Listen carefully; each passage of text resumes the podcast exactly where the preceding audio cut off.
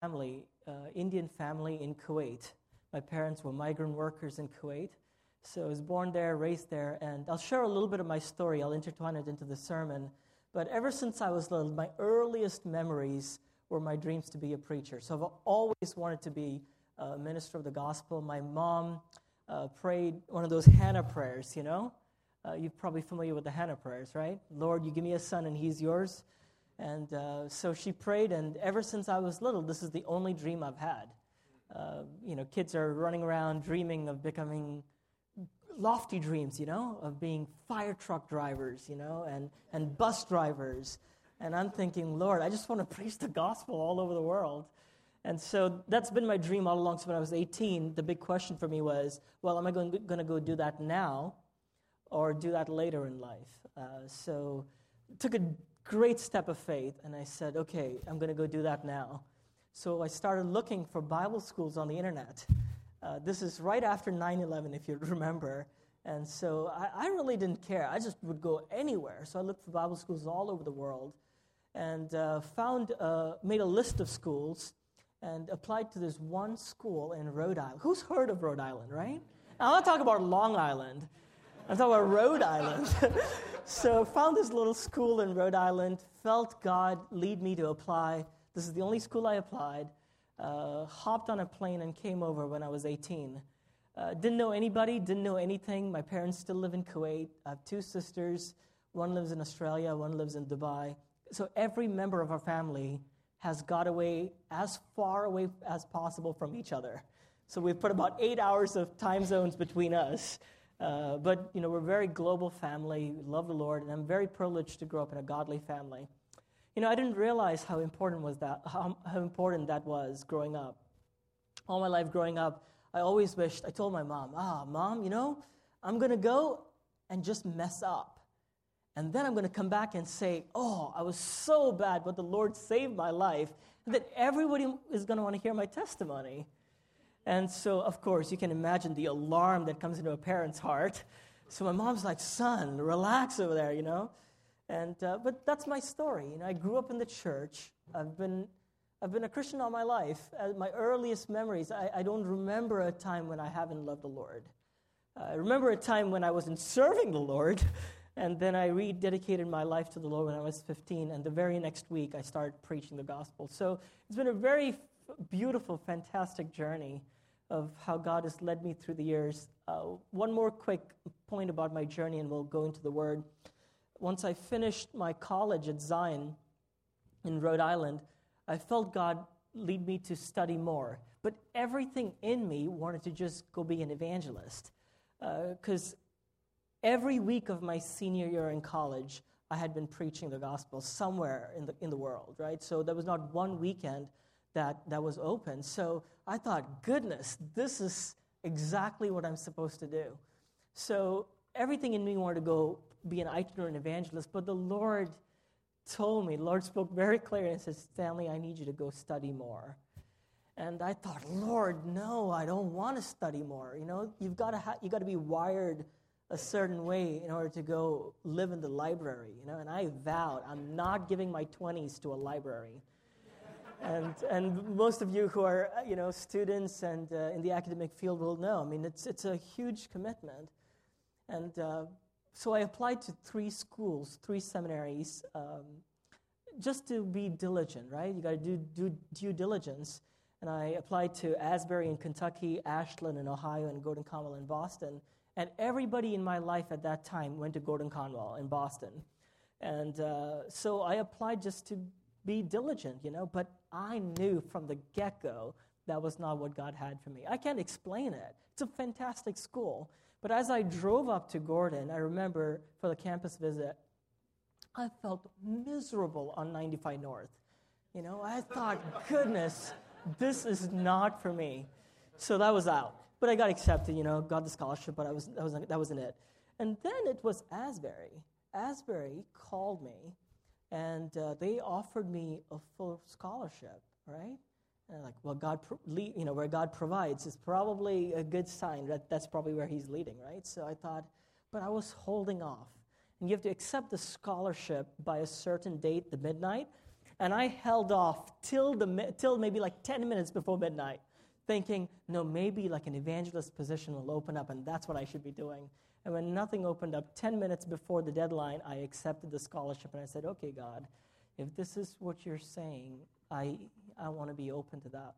The next morning, I get a call from Ashland in Ohio. They said, Congratulations, Stanley, uh, you've got a full ride here too. And we'll even pay for your books. You can live here. And my friends who are pastors in the area said, We'll get you a car. You can live at home. You can just commute. And all of a sudden, it was just confusion, right? What does God want? What is God, what is God saying? And as soon as that uh, came to my mind, the thought came to my mind, you know, I made my decision last night. I'm going to stick with Asbury.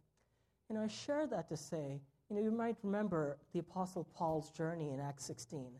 Acts 16, at the end of Acts 15, Paul begins a second missionary journey. Acts 13, the first missionary journey begins, and it's so clear. The voice of God is so specific. The church is gathered together, they're fasting in prayer, and the voice of God comes. Set apart Paul and Barnabas for the ministry, right? Very clear, very, very, very oral and vocal.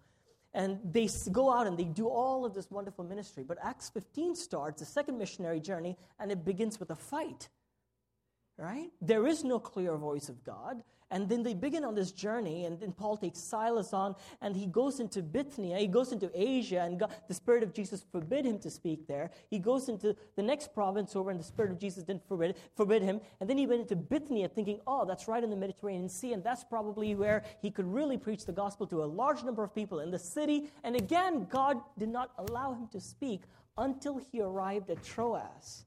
And finally, he got the vision. Know, I share all of that to say, you know, a lot of times the voice of God is not necessarily so clear. He leads us and He guides us. Sometimes it's so specific, and you know this is clearly it. And then there are other times you have to go back and you wonder, God, what are you really saying? It seems like this is where you want me to go, but then you know you follow along and you just see God leading you in such a beautiful way. So I'm going to so we're going to switch into the passage that we're going to read today, and I'll continue that narrative of God leading us. So today I feel led to speak to us about trusting in God's voice. Pastor Mike said you can preach on your life's passion. You know, but as I pray, every time I speak, I pray and I ask God to give us, give me something that the church needs. So I really feel like this is what God wants to say to us today. So turn with me, if you will, to Genesis Genesis chapter 15. We're going to look at the life of Abraham. We're going to look at the life of Abraham. Look at Genesis chapter 15. And we're going to read quite a bit of scripture today, all right? So we're going to dance all over scripture. So hold your horses, strap on your seatbelts. Let's, let's go. Genesis chapter 15. I'm going to read from verse 1 all the way to verse 5. And then we're going to jump into the New Testament. And I'm going to read from the Gospel of John. All right? Here we go. Genesis 15, verse 1. After this, the word of the Lord came to Abram in a vision Do not be afraid, Abram. I am your shield, your very great reward. But Abram said, Sovereign Lord, what can you give me since I remain childless? And the one who will inherit my estate is Eliezer of Damascus. And Abram said, You have given me no children so a servant in my household will be my heir. Then the word of the Lord came to him This man will not be your heir, but a son who is your own flesh and blood will be your heir. He took him outside and said, Look up to the sky and count the stars. If indeed you can count them, then he said to them, So shall your offsprings be. Now switch over to the Gospel of John and let us look at John chapter 4. I'm going to read from verse 43 all the way to verse 54. Hear the word of the Lord. After the two days, Jesus left for Galilee. Now, Jesus himself had pointed out that a prophet has no honor in his own country. So when he arrived in Galilee, the Galileans welcomed him. They had seen all that he had done in Jerusalem at the Passover festival, for they also had been there. Once more, he visited Cana in Galilee, where he had turned the water into wine. And there was a certain royal official whose son lay sick at Capernaum. When this man heard that Jesus had arrived in Galilee from Judea, he went to him and begged him to come and heal his son, who was close to death. Unless you people see signs and wonders, Jesus told him, you will never believe. The royal official said, Sir, come down before my child dies. Verse 50. Go, Jesus replied, your son will live. The man took Jesus at his word and departed. While he was still on the way, his servants met him with the news that his boy was living. When he inquired as to the time when his son got better, they said to him, Yesterday at one in the afternoon, the fever left him. Then the father realized that this was the exact time at which Jesus had said to him, Your son will live. So he and his whole household believed. This was the second chi- sign Jesus performed after coming from Judea to Galilee. Will you pray with me? Gracious Lord, we thank you for your word. Your word is powerful. Your word is what we need today. Lord, would you breathe your breath of life into these scriptures and make it come to life in our hearts today? Lord, you have the words of life and what we need today. So would you speak to us? We pray this in Jesus' name. Amen. Fantastic scriptures, right? So let's go back to Genesis chapter 15. So here, Jesus, God comes to Abram and tells him this phenomenal promise. He says, Do not be afraid. I am your shield and your very great reward. If you switch just one page over and you go to Genesis chapter 11, at the very end, we see the introduction into Abram's life. God comes to Abram's family and tells him, Abram, follow me from the land of the Ur of the Chaldeans, which is modern day Babylon. And he says, Follow me to the land I will show you right? No specific direction on where it is. It just says, Follow me, I will show it to you. So they embark on this journey, but then the Bible says at the end of chapter 11, when they arrived at Haran, they pitched tent. Who told them to pitch their tent there? Right? They just did. And so alike us. We begin our journey, we hear God's voice, we embark on the journey, and then somewhere along the line we say, All right, well, I think this is a nice place for us to stop right? And we just kind of pitch our tent. But then the beauty of the Lord is that He comes back to us. You know, it's God of the second chances. So He comes in Genesis 12, verse 1, and the Lord, and it says, The Lord had said to Abram. So it's past tense right? He had spoken already. He says, Go from your country, your people, your father's household to the land I will show you. And listen to the promise. God says to Abraham, I will make you into a great nation. I will bless you, and I will make your name great, and you will be a blessing. And he says, look at, at the end of verse 3, he says, All people on earth will be blessed through you. You switch to Genesis chapter 13, and again, we see this passage of interaction between Abram and Lot. And God says to Abram again, He says, Abram, you see the sand on the seashore? Can you imagine Abram is dealing with his nephew who's kind of a pain, right? And Abram puts up with him, takes care of his nephew, right? All along, he's hoping for and longing for a son, but he does what is right. He takes care of Lot. And then God comes to Abram and gives him more promises. What does he say here in Genesis 13? He says, Abram, you see the sand on the seashore? Can you count them? If you cannot count the sand on the seashore, that is how many your descendants will be. Right? Great promises. Then you switch to chapter 14, and again a great promise. And then you come to chapter 15, and again the passage that we read today I am your shield and your great reward. Now think about what is going on through Abram's mind. God called him, he begins his journey, he embarks on this journey, and he's traveling along, and he hears God's promise after promise after promise. And then let's look at chapter 15 once again. Sovereign Lord, what can you give me? He hears the promise, right? What would you do? You want something so bad, right? And so finally, God just keeps giving you promise after promise. Son, you're going to do awesome. Daughter, I've got this covered. It's going to be great. And God gives promise after promise every time you pray. I think Abram got pretty frustrated. Right? In verse 2, Abram says, Sovereign Lord. I mean, I know you're just sovereign, right? You've got everything under your control. You do everything according to the plan, according to your plan. You are the master of the universe, sovereign Yahweh, the Lord of the covenant. You are in control. I, I, I recognize that. But all I've been asking you is for a little son. I mean, you keep telling me you're my great reward. But Lord, if I die today, you know, everything I have, everything you've blessed me with, is going to be given to Eliezer. So, God, I mean, it's nice and all, but show me the money, right? It's like, tell me, do you real, are you really going to deliver on what you're saying? And what does God do? I mean, we've all been through there, right? God tells us, son, follow me, daughter, follow me. I've got you. I've got you in the palm of my hands. I know everything that's going to happen in your life. I knit you together in your mother's womb. You are fearfully and wonderfully made. Before even one of your days came to be, I know them all. And we're saying, God, just show me the next step, right?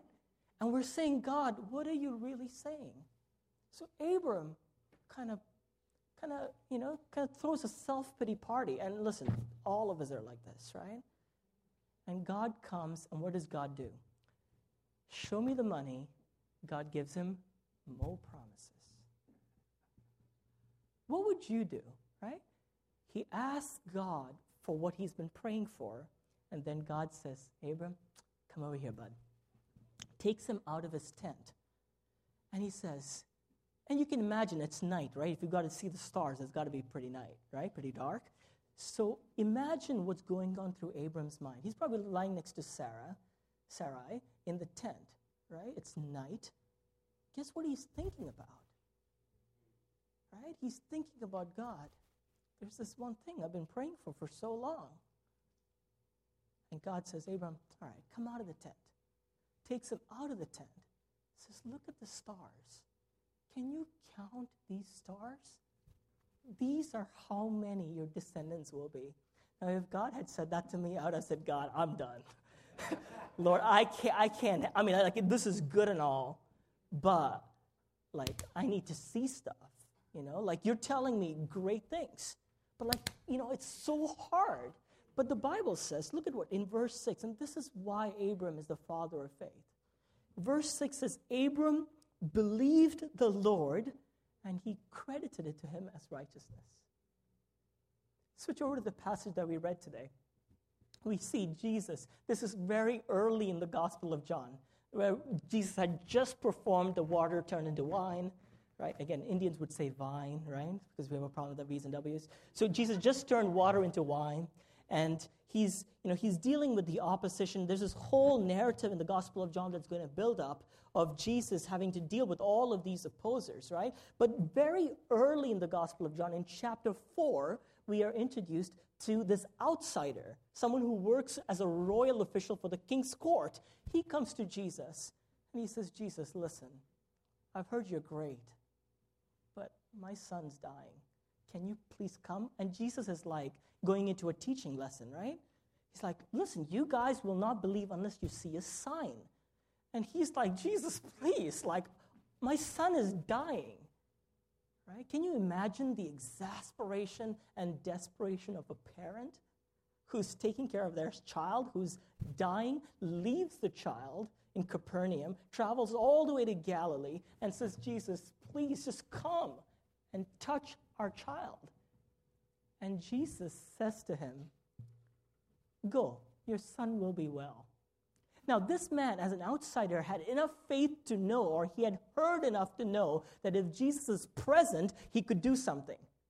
Right? But Jesus is saying, listen, he's asking you to take a step a little bit further and say, just trust that even if I can just say it, it will happen. So Jesus tells him, go, and your son will be well. What does this man do? In the verse that we read, it says, This man believed what God said, what Jesus said. And he went exactly because he knew what Jesus said would happen. What does it mean to take God at his word? When Jesus, when God says something, when God promises, why is it so hard for us to actually wrap our minds around it? You know, I think one of the great challenges that we have in trying to hear and to recognize God's voice and to believe it is because oftentimes when God speaks, what God is saying is so much more grandeur. It's the grandeur of the promise of God. You know, so when God says things to us, we look at where we are, and God is oftentimes describing to us what is way ahead. So the picture that He paints for us is so glorious that we're looking at it and saying, God, all I'm asking is for a son, and you're telling me you'll give me a million, right? And it's this, all we're asking is for this child to be healed, that you would come. And, G, and, and God, Jesus is saying, no, no, no, my word can take care of it. So God's promises oftentimes, it's the promise of the, the grandeur of the promise hinders us from really wrapping our minds around it. You know, I told you I'll tell you a little bit more about my story. My mother, when, when my mother got married, it's an arranged marriage. You know, in India, it's, you know, in those days, it, it just worked. And it works even now. Um, but in my mom's case, my mom's a praying woman, so God spoke to my mother and told her my dad's name when she was fasting. So she already knew my dad's name. So when my dad went to visit, right? It's like the first visit to the house. She already knew that this is the man he's gonna, she's going to marry. And my dad, you know, he was just like, well, I just asked her, Are you okay with me? And she said, Okay. So I married her. I was like, All right, that works. so they got married. And, and Indian, Indian culture, especially in our area, we have a custom where the, after marriage is the first time the, the wife will step foot into the husband's home, right? They don't know each other prior to that. So there's this custom where the husband will hold the wife's hand and enter this, you know, like you have to step into the, the steps of the house. You have to put on the right feet. It's like a big tr- tradition or whatever, right? So they enter, and as my mom was entering my dad's house, the thought came to her Lord, my dad is one of 11 children. I know, right? There's a lot of kids. So she said, Lord, there's not one person in this family who's a minister of the gospel. So she said, Lord, if you give me a son, I will give him to you. And so when I was born several years later, they were all arguing about what to name me. And uh, my dad, I guess, was very, very happy. So they wanted to name me Santosh, which in our language means happiness, right? So my aunt, who you know lived in the U.S., said, "Well, let's just translate and make it Gladson." All these funny qu- stuff going on, right? But my mom said, "No, no, no.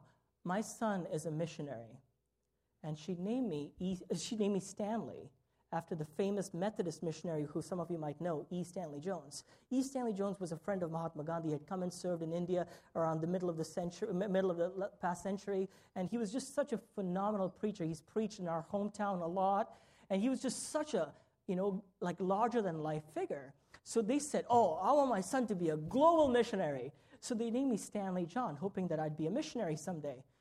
So once I finished my college at, uh, in Rhode Island, and as I was applying, I came to Asbury, I told you. Little did I know. I described to you the process that I went through in choosing Asbury, but little did I know that when my mom named me Stanley, some, you know, at that time, 25 years ago, that I would be in the very same school where E. Stanley Jones studied. In fact, the School of Missions at Asbury, which I did not know, is called the E. Stanley Jones School of World Missions and Evangelism. and guess what? They give an award to a graduating senior. Guess what the award is called? Yeah, you guessed it. And guess who got the award the year I graduated? right? You know, the promise of God might be so grand and so awesome that we, from our vantage point, cannot really fully grasp and see it. God does not necessarily reveal things in chronology, right? Isaiah, 600 years before the birth of Christ, is preaching about the servant king right? Daniel, he's seeing this man with head and shoulders and, and thighs and, and feet of various types of elements, and he's predicting what's going to happen several hundred years later. Joseph, right? He's a little boy, and he's seeing the sun, the moon, and the stars bowing to him. And he's like, Lord, what is going on? And God kicked him out of the family, right? You probably don't want to share everything that you see. David, right? This little, right? This little teenage boy, You can imagine a little teenage boy, probably a redhead, you know, freckles on his face, probably acne breaking out with the sheep. He gets called in, and Samuel takes the oil and anoints him, like drenches him, right? And says, This is the future king of Israel. And of course, the reality of that promise came to fruition only many, many years later. And this is what is so difficult about the grandeur of the promise of God that hinders us from actually getting our minds and grasp it. You know, I think of Pedro. You've heard of Pedro, right? Pedro was driving around New York City. You know, I mean, you know, the economy was bad. I mean, this guy needed a job really badly. Finally, he got a, he got an opening, right? He, someone was going to allow, going to be able to interview him. So he drives down there. He's driving around trying to find a parking spot. And of course, he can't afford the $38, right? So he's driving around trying to find a street parking. And he throws his hands up in the air and says, Okay, God, this is not going to happen. Time is close. I'm not going to be able to make my interview. But if you give me a parking spot, I'll quit drinking tequila and I'll go to church right? Miraculously, a parking spot appeared out of nowhere. So he pulls into the parking spot and he looks up and says, Oh, never mind, God, I got this. Never mind, God, I got this. It's so much like us, isn't it? We hear God's promises, we hear God's voice. God does, some, God does something very powerful and answers our prayers, and then we want to figure it out on our own way. But the grandeur of the promise of God, while it might hinder us, make it, make it challenging for us to trust God, what it's really calling us to do is to trust in the voice of God, trust in His guidance. We don't have it all figured out. There's no way I could have figured out choosing Asbury where East Stanley Jones. I mean, it's just so amazing that I couldn't have figured all this out. But if you trust in the guidance of God, God will lead you even though his voice is not clear. or The promise is so great. The second great challenge that we have, and, and, and this, this kind of, what, what makes it so difficult about this one is that it combines with our faith at the same time. You know, so we hear God's promise, we listen to it, and we say, Yes, God, but then there's this part of us that is so cautious. Right? We're like, Oh, did God really say that? And you know, caution is our way of of breaking our fall. You know, like if this doesn't work out, we don't want to be terribly disappointed, right? So let's not believe, let's not go ahead and say this is God, because if it is not God, I mean, we're going to be in shambles. So we, we come to God so cautiously, right? We say God, um, and sometimes it is not clear whether it's God, but if we approach our entire life of faith and when God invites us to walk with Him, you know, if we approach the entire life of faith cautiously, we will never fully experience the abundance of God. You know, I'm reminded of a story that uh, Dr. Sam Kamaleson would say often. It's a story of Johnny and Lucy, all right? Johnny, and you, you, might remember, it might be a little bit before most of our young people's times, but Johnny was a phenomenal marble player, right? He used to play marbles. You, know, you take it in your hands and you flick it and it kind of goes. You've played marbles, right? Or you've at least seen or heard of it. So he had a collection. He had a collection of marbles. And you know, phenomenal marble players usually have a favorite. It might all look like the same to most people, but there's usually a little grove or a little ridge in something that you just know, like, that's my best. So you take your best shot, and that's what you always win with, right? But then here comes Lucy. And Lucy's got this box of Lindt chocolates. And all of a sudden, the Lindt chocolates in Lucy's hands are so much more desirable than the marbles in his pocket. So Johnny goes to Lucy and tells Lucy, Lucy, let's make a deal. All my marbles for all your chocolates. And Lucy says, Deal. So Johnny puts his hands in his pocket, identifies that one marble that is so precious to him, tucks it away in the corner of his pocket, takes the rest of it, says, Here you go, Lucy, here's everything. The deal was all your marbles for all my chocolates, so here's all the chocolates. So he gets the box of chocolates, starts opening up the wrappers, and, and Lucy's walking away happy and joyful for the collection of marbles, while Johnny is walking away with the box of chocolate and starting to enjoy it. But then the thought crosses his mind what if Lucy didn't give me all the chocolates. See, unless you give your all, you will always walk away thinking that someone, some God is holding back something from you. You know, the beauty of the Lord is that God invites us to walk with Him, to trust Him entirely without any backup plans, without holding anything behind, saying, God, all of me I give to you. Because that's what love is, right? How do you respond to unconditional love? What is an adequate response to unconditional love other than giving of your all for the all of the other person, right? That's unconditional love.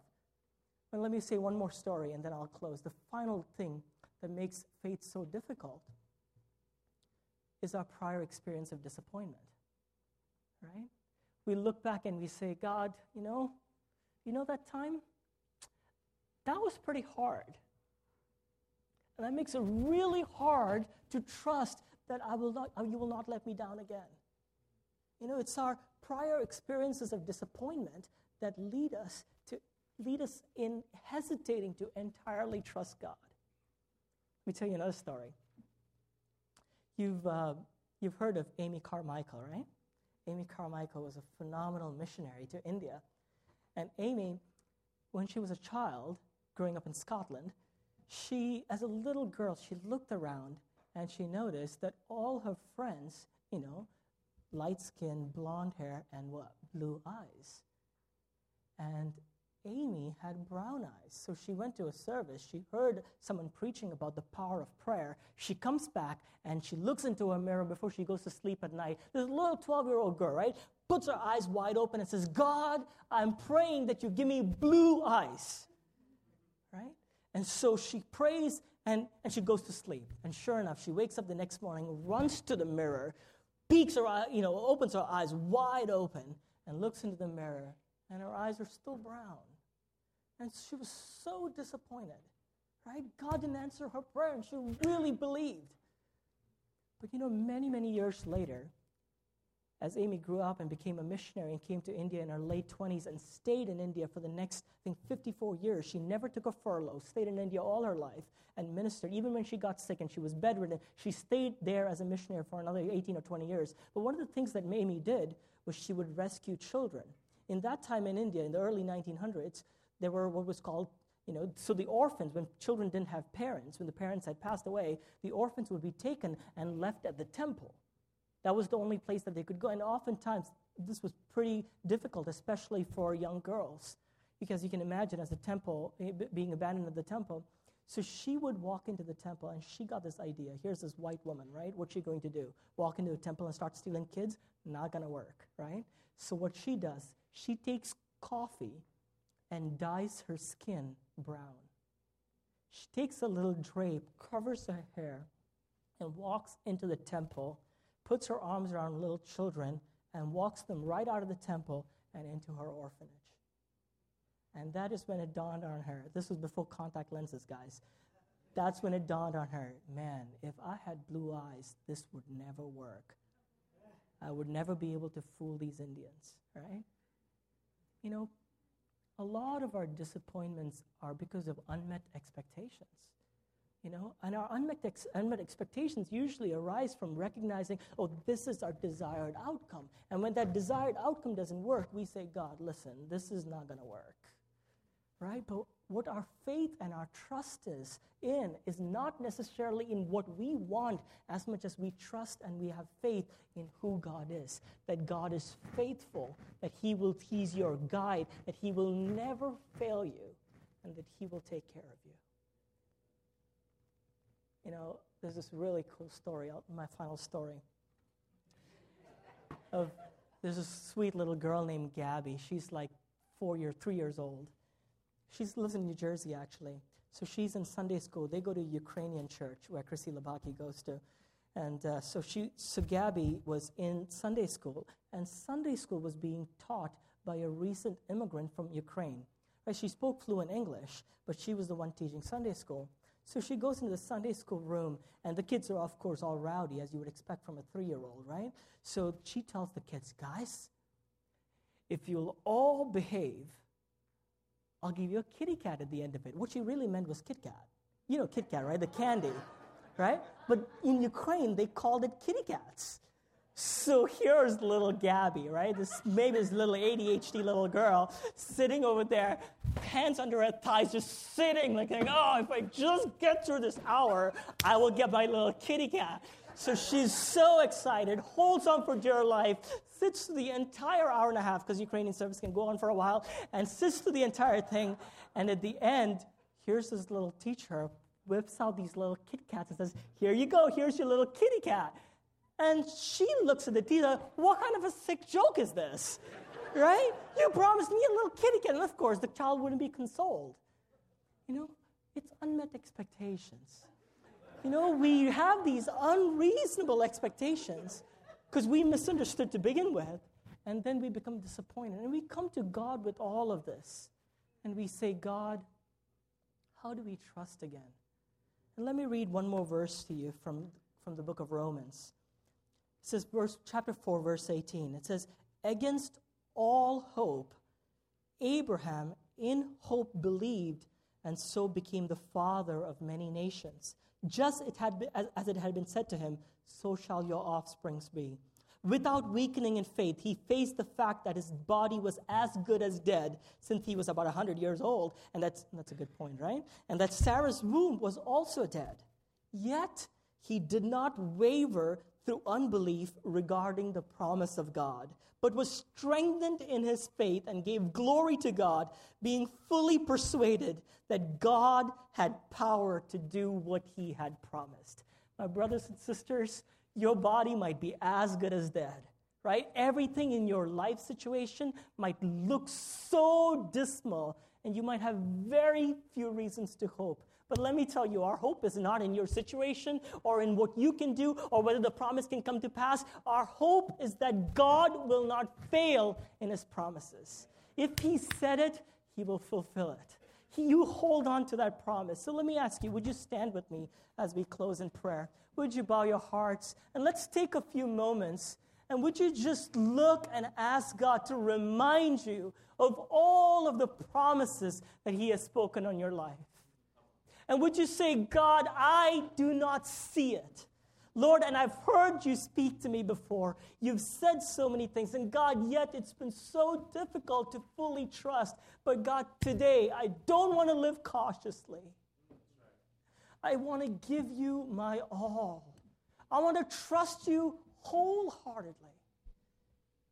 Would you pray and say, God, all of my disappointments of the past, Lord, I know you can make beauty come out of ashes. Lord, all my unmet expectations and my prayers that went unanswered, God, I know you have beauty. You have beauty coming out of ashes. Would you say, Lord, I trust you?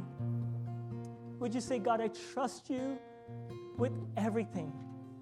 Everything, God, everything, everything, everything. I trust you because you never fail. You never fail.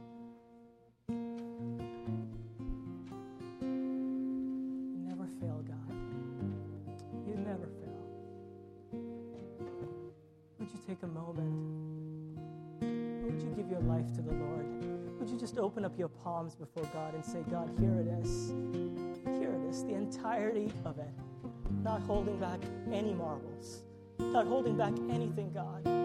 Fully trusting you.